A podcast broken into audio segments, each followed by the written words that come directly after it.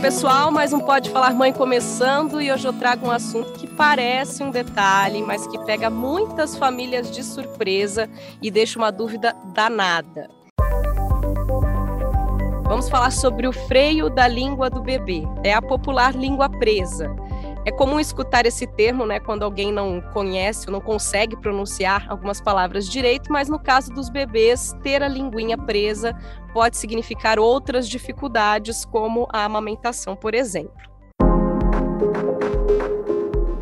Para a conversa de hoje, eu conto com a participação da doutora Karina Zequim, cirurgiã dentista formada pela Unicamp. Ela é também patologista, odontopediatra, professora e responsável técnica pelo setor de odontologia do Hospital Sobrapar, em Campinas.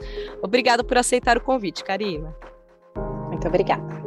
E está aqui também a Vanessa Santos, mãe da Isabela, de seis meses, que enfrentou várias dificuldades por ter sido diagnosticada com o encurtamento do freio da língua.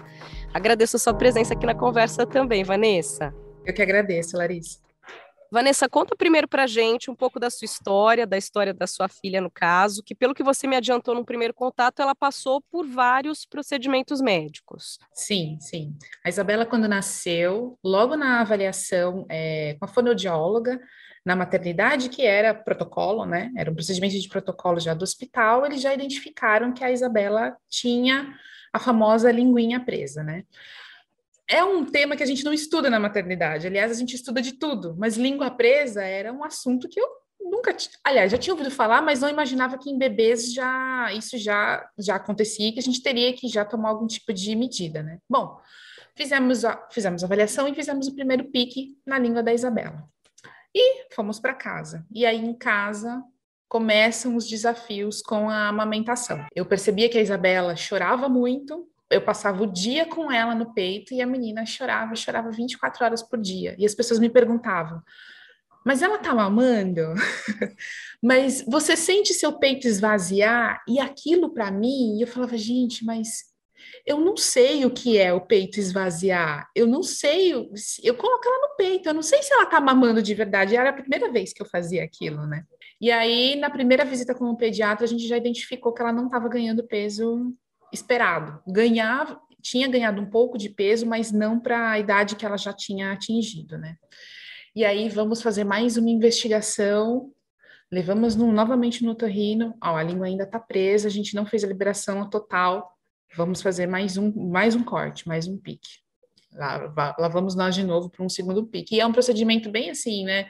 É, ruim para o bebê, né? É bem invasivo, assim, né? Ela passou a forma como se fosse uma espécie de afta na língua, então deve ser muito incômodo. Se para a gente é, né? Quando a gente tem algum tipo de cortinho na boca, é super incômodo. Você imagina para um bebê aquilo, né?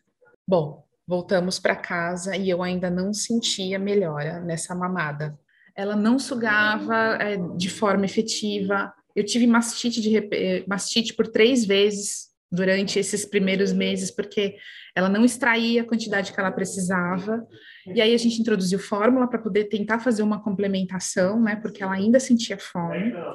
E até que a gente levou ela para uma terceira avaliação num terceiro otorrino. E aí sim, fizemos mais uma liberação no freio da língua dela, e aí sentimos que levando para casa, senti que houve uma melhora, mas ainda assim precisava fazer a complementação. Com o passar do tempo, eu fui percebendo que a Isabela mamava e ficava satisfeita, coisa que não acontecia. Eu sempre fazia, colocava, fazia a amamentação e complementava com fórmula e assim ela ficava ok. Mas com o passar do tempo, eu fui percebendo que ela mamava e ficava bem, não chorava mais, os choros foram diminuindo. Então, o que eu consegui concluir é, ela foi aprendendo a mamar, mesmo com a dificuldade da língua. Hoje, como é, é a situação da Isabela? Ela ainda tem três quartos da língua preso. A avaliação que a gente tem é que ela não, não liberou ainda 100%, mas ela consegue mamar. O que a gente acredita que vai acontecer é que, a hora que chegar a idade da fala, pode ser que esse problema apareça novamente e a gente vai precisar de uma nova avaliação. Doutora Karina, eu sei que é difícil fazer um diagnóstico só ouvindo uma história, né? Com certeza você teria que ver a criança pessoalmente, mas pelo que a Vanessa contou, o que, que você acha que aconteceu no caso dela? As cirurgias não teriam sido feitas da maneira adequada? ou o médico tentou aí ser um pouco, tomar um pouquinho de precaução e acabou errando? O que, que a gente pode dizer aí da história da Vanessa, assim, de, de primeiro momento? É difícil mesmo a gente falar sem ter avaliado o bebê, né? O relato da Vanessa, ele traz uma série de informações assim que a gente fica pensando que eu, eu queria saber mais, né? Então, por exemplo, se ela já saiu da, da, da maternidade com o diagnóstico de, de anquiloglossia, né, que é o nome correto da língua presa, ela teve orientação de passar por uma fono, de passar ter uma consultoria de amamentação ou não. Em todo momento aí eu não escutei a palavra da fono, e eu acho que a fono ela é, eu acho não, ela é a profissional fundamental nesse processo de pré e pós cirurgia ou tratamento da anquiloglossia, né? A, a, cirurgia em si, ela não resolve o problema, ela é uma das ferramentas para se tratar um problema. O problema é a língua presa, ela tem uma dificuldade de amamentação. Só a cirurgia sem uma conduta, e ainda ela é mãe de primeira viagem. Veio esse diagnóstico logo no hospital, né, Karina? Uhum. No próprio Isso. teste da linguinha, feito ainda na maternidade, já é possível identificar esse problema. Já é possível, mas o teste, se a gente pensar numa esfera nacional, ele é muito controverso. Ele é muito controverso, Larissa, porque a gente não tem no país todo profissionais todos calibrados para poder fazer esse, essa avaliação correta, né? A gente que trabalha muito com essa questão de língua, né? Ontem mesmo operei um bebezinho de três dias de vida. Às vezes o bebê sai da maternidade e com um freio anterior, aquele que está travando a linguinha bem na frente, impossível do bebê conseguir mamar o suficiente é, para ganhar peso, ele se desgasta tentando mamar, desiste de mamar, e aí é um bebê muito sonolento, é um bebê que é muito agitado, chora muito, e é difícil a gente ter todo mundo no país falando a mesma língua, infelizmente. Então, assim, até lá no hospital eu recebo pacientes do país todo, né? Então eu vejo como é uma deficiência nacional. A gente precisaria ter todo mundo calibrado. Então, esses pacientes que chegam, que já saem da maternidade com o diagnóstico, essa mãe tem que ser encaminhada diretamente para um profissional para resolver a, a questão.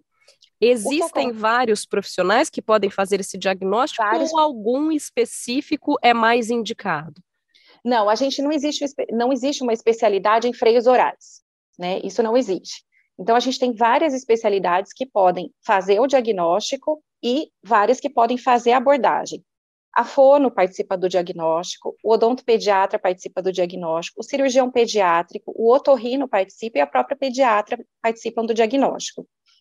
A fono não pode operar. Uhum. Pediatra clínico não pode operar. O cirurgião pediátrico pode, odontopediatra e otorrino podem operar. Mas tem que realmente ser alguém que já esteja acostumado.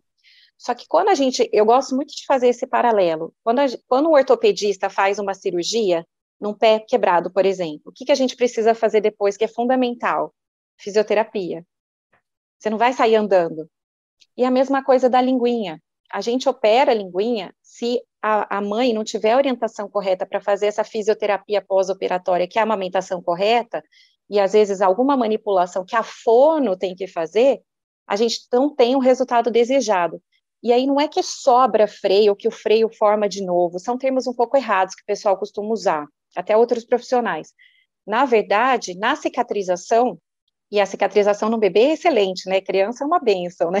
Tudo se refaz muito rápido só que forma uma fibrose, uma cicatrização muito é, errada ali, Grossa. porque aquela língua não ficou isso, não ficou Grossa, né? com a mobilidade correta. A Isabela ela passou é, com, ela também estava com, com, acompanhamento de fono desde o primeiro pique. A gente levou, então a gente fazia, né, tinha uma dupla, né? Eu tinha o otorrino e tinha a fono, fazendo esse acompanhamento. E o que acontecia era justamente isso que a doutora Karina está comentando, formava uma espécie de uma fibrose. Cada vez que a gente fazia o pique, uma fibrose nova fazia o pique, uma fibrose nova. Então, junto com a fono, que a gente percebeu é que havia também uma limitação física. Não adiantava só a gente ficar é, cortando e fazendo exercícios, porque a fibrose se formava de novo na linguinha. E era isso que estava atrapalhando demais o processo dela, né? Para que essa movimentação é, fluísse de forma correta. E Karina, essa fibrose pode acontecer em qualquer bebê ou tem alguns que teriam já uma predisposição, né, uma dificuldade maior na cicatrização?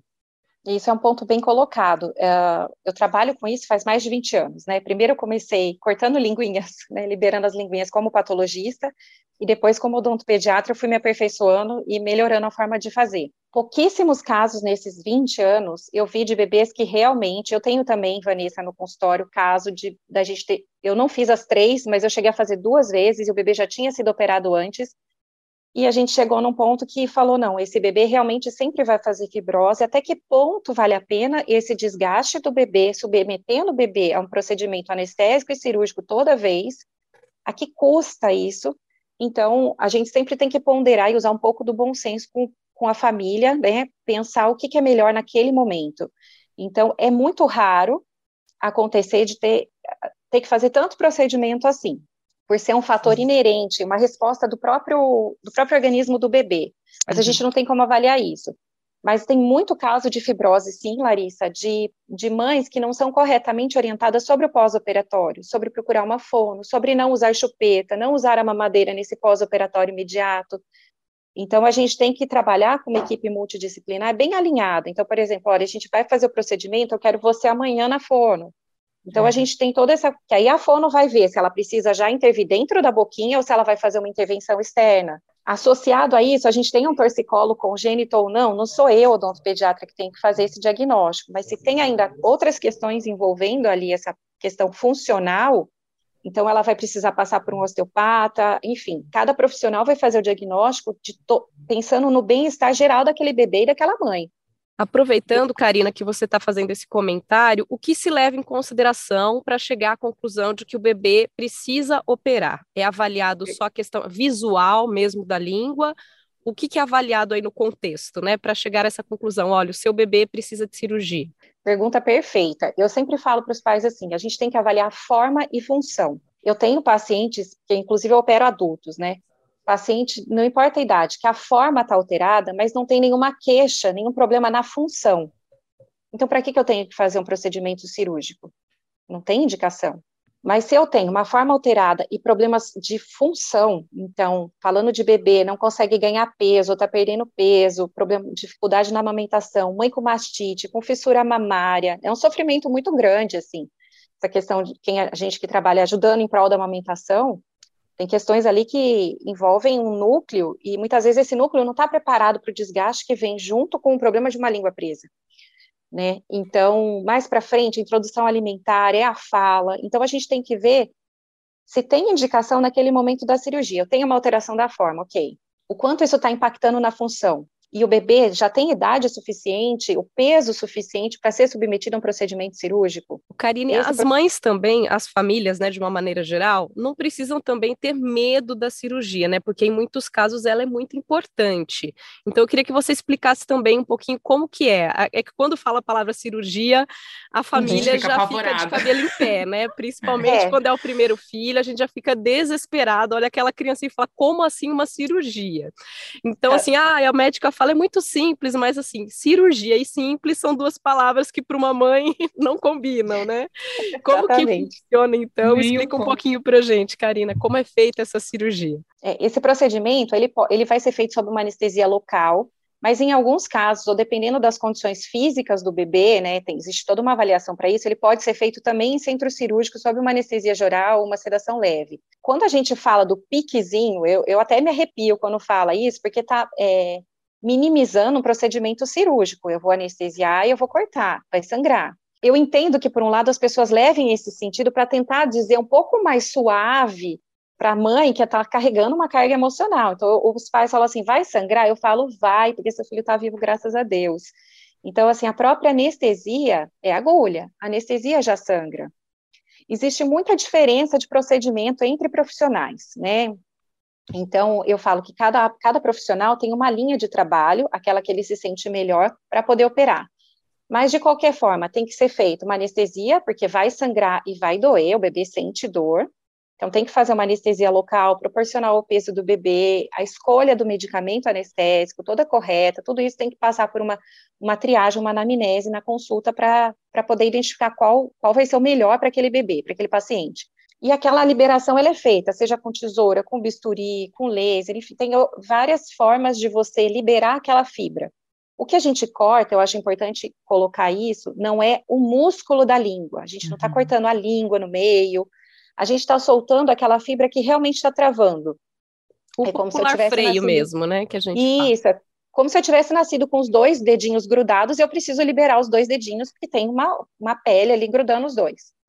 E depois disso, existe todo um, um, um cuidado, se vai dar ponto, se não vai dar ponto, é, pôr o bebê para mamar, mas no geral a gente faz o procedimento, o procedimento ele é rápido, cinco minutos mais ou menos, pode ser feito em consultório odontológico, pode ser feito em ambiente hospitalar, desde que tudo seja avaliado antes pelo profissional, e logo em seguida, quando é bebê e a gente está pensando na amamentação, a gente põe o bebê para mamar.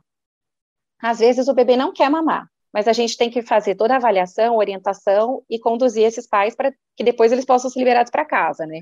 Vanessa, conta um pouquinho do pós-operatório aí da Isabela, como que foi, como que ela reagiu às cirurgias? a doutora Karina fazendo essa, é, fazendo essa, toda essa descrição de como é o procedimento, vem passando um filme na minha cabeça, porque foi exatamente isso que aconteceu. Então, depois dos, dos, dos três procedimentos, né, a primeira indicação que a gente tinha era colocar a Isabela para mamar. Né? Então, o exercício que ela tinha que fazer era mamar sempre, que era isso que ia fazer com que a movimentação da língua fosse liberada e a gente conseguisse atravessar essa, essa dificuldade dela, né? O que acontecia é que no lugar, no local da onde, onde a gente fazia é, a intervenção, formava uma espécie de uma afta, uma afta na, embaixo da língua, que acho que é um processo, acredito que é o um processo de cicatrização normal de todos os bebês, né? E fluía muito bem, não era necessário eu ficar fazendo grandes cuidados, né? Mas sim botar ela para mamar com a maior quantidade de vezes que eu conseguia, para que a gente conseguisse ganhar movimentação na língua e para que a cicatrização fosse feita no lugar no local correto. Eu vou compartilhar um pouquinho aqui da minha experiência, que foi um dos motivos desse tema ter me chamado a atenção e de eu ter achado tão importante trazê-lo aqui para o podcast. Que a minha filha, no primeiro mês de vida, também na consulta com o pediatra, o pediatra olhou e falou: Olha, eu acho que o freio da língua dela não está muito adequado. Não tenho certeza, não é uma coisa que eu consigo avaliar sozinho, vou te encaminhar para um segundo profissional para pedir uma outra opinião. E ele sabia que eu estava tendo dificuldades na amamentação, nos primeiros dias foram muito difíceis, eu também fiquei com os seios muito machucados, recorri a uma consultoria de amamentação. Então, assim, minha filha estava ganhando peso dentro do normal, mas eu também estava sofrendo para que ela ganhasse. Então, era, um, era esse contexto que a doutora Karina comentou que a gente sempre tem que levar em consideração, né? O pediatra, então, fez essa análise e me encaminhou para uma cirurgiã pediátrica. A cirurgiã achou que seria melhor, sim, fazer a cirurgia. E a gente marcou, isso era início de março, de 2020. e a gente marcou para abril. No meio de março veio a pandemia, me ligaram do hospital, olha, sua filha tem uma cirurgia marcada para daqui 20 dias. Nós só estamos mantendo as cirurgias que são muito necessárias, muito urgentes. É o caso da sua filha, como que está a situação? Aí pensei comigo, já estava tudo bem, entre aspas, eu já estava com mais facilidade de amamentar, ela estava indo bem, ganhando peso. Eu falei, não, não vou com ela para um hospital, submetê-la a uma cirurgia no auge da pandemia, né, no início da pandemia. Então, desmarquei, aí naquela nossa inocência da época também, daqui uns meses, quando tudo isso passar, né? Eu penso sobre quando o dia do vai passar chegar. Exatamente. E aí nesse, claro, esse vai passar nunca passou, mas eu recorri a uma odontopediatra também para ela fazer uma avaliação, uma segunda avaliação, porque eu fiquei com isso na cabeça. Falei, poxa, será que minha filha precisa mesmo? E eu estou adiando isso, vai saber quando que eu vou conseguir fazer? Levei no odonto e a odonto disse que ela não precisava da cirurgia. Ela me mostrou com fotos, foi comparando as linguinhas, né? Ela foi bem didática e eu cheguei à conclusão, realmente, junto com ela, que não havia necessidade da cirurgia. A dor passou, minha filha mamou até um ano e oito meses. Ela é super precoce na fala, não é coisa de mãe coruja, mas assim, com um ano ela já formava frases e agora com dois anos e meio quase ela é um adulto, não tem nenhuma palavra que ela não consiga falar.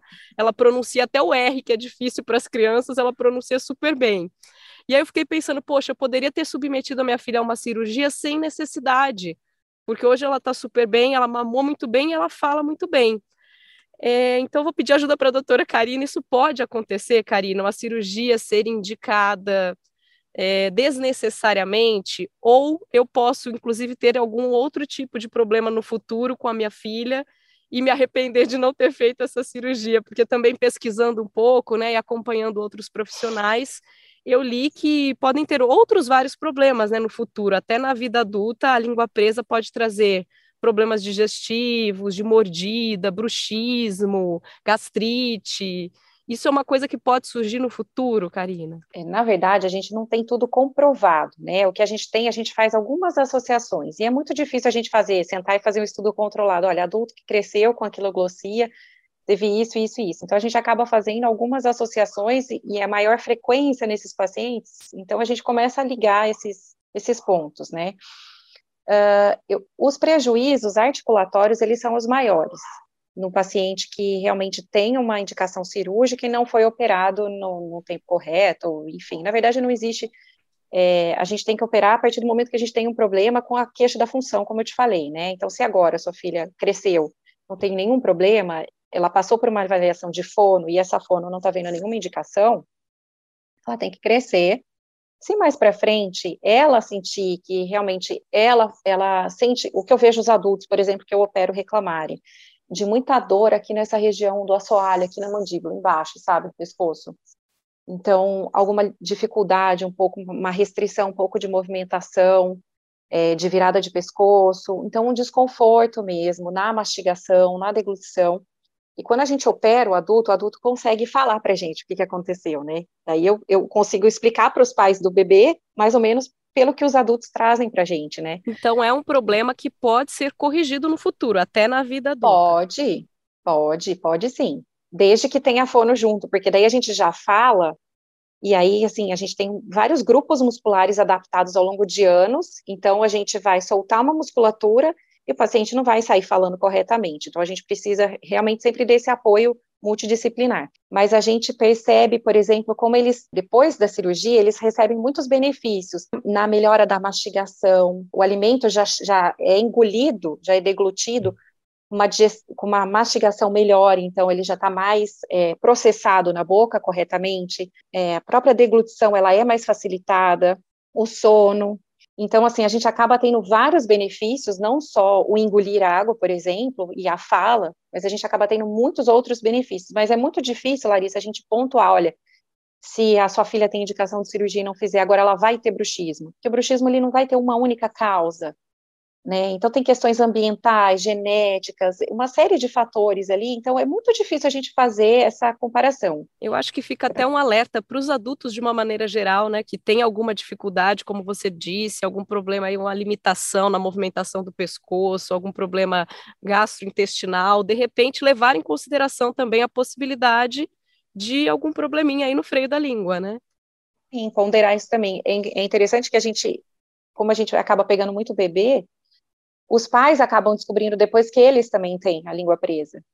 E até então eles viveram bem, eles não sabiam que eles tinham um problema. Mas por quê? Porque eles se adaptaram e eles estão bem. Aí algumas coisas podem vir à tona e às vezes os pais voltam depois para eles serem operados. Vanessa, para a gente encerrar, só conta um pouquinho, então, como que tá hoje, tá tudo bem, ela tá mamando hoje, bem, e o que que te marcou hoje, mais aí nessa jornada, nossa. né? Que recado que você deixa para as famílias que devem enfrentar isso em algum momento? Hoje, graças a Deus, a Isabela, ela se adaptou, como a doutora Karina comentou, eu acredito que ela se adaptou a essa pequena ainda restrição que ela tem na movimentação da língua, então, sim, hoje ela conseguiu mamar, mas esse não é um assunto que a gente deixou, deu por encerrado, né? Então, assim, a Isabela deve entrar agora em introdução alimentar, ela está para completar seis meses, então eu devo levar ela de novo para uma nova avaliação, e quando chegar a fase da fala também, né? Esse é um assunto que a gente quer ainda, a gente deixou ele pausado, esperando ela crescer mais um pouquinho, mas eu não quero deixar ele de fora, justamente já pensando nesses problemas no futuro, né? Quando ela for uma criança maior ou quando for um adulto, né? E a gente evitar isso. É, e de lição é, gente, a amamentação é, é, é, é muito difícil. A gente, a não é uma coisa tão instintiva nem para a mãe e nem para o bebê.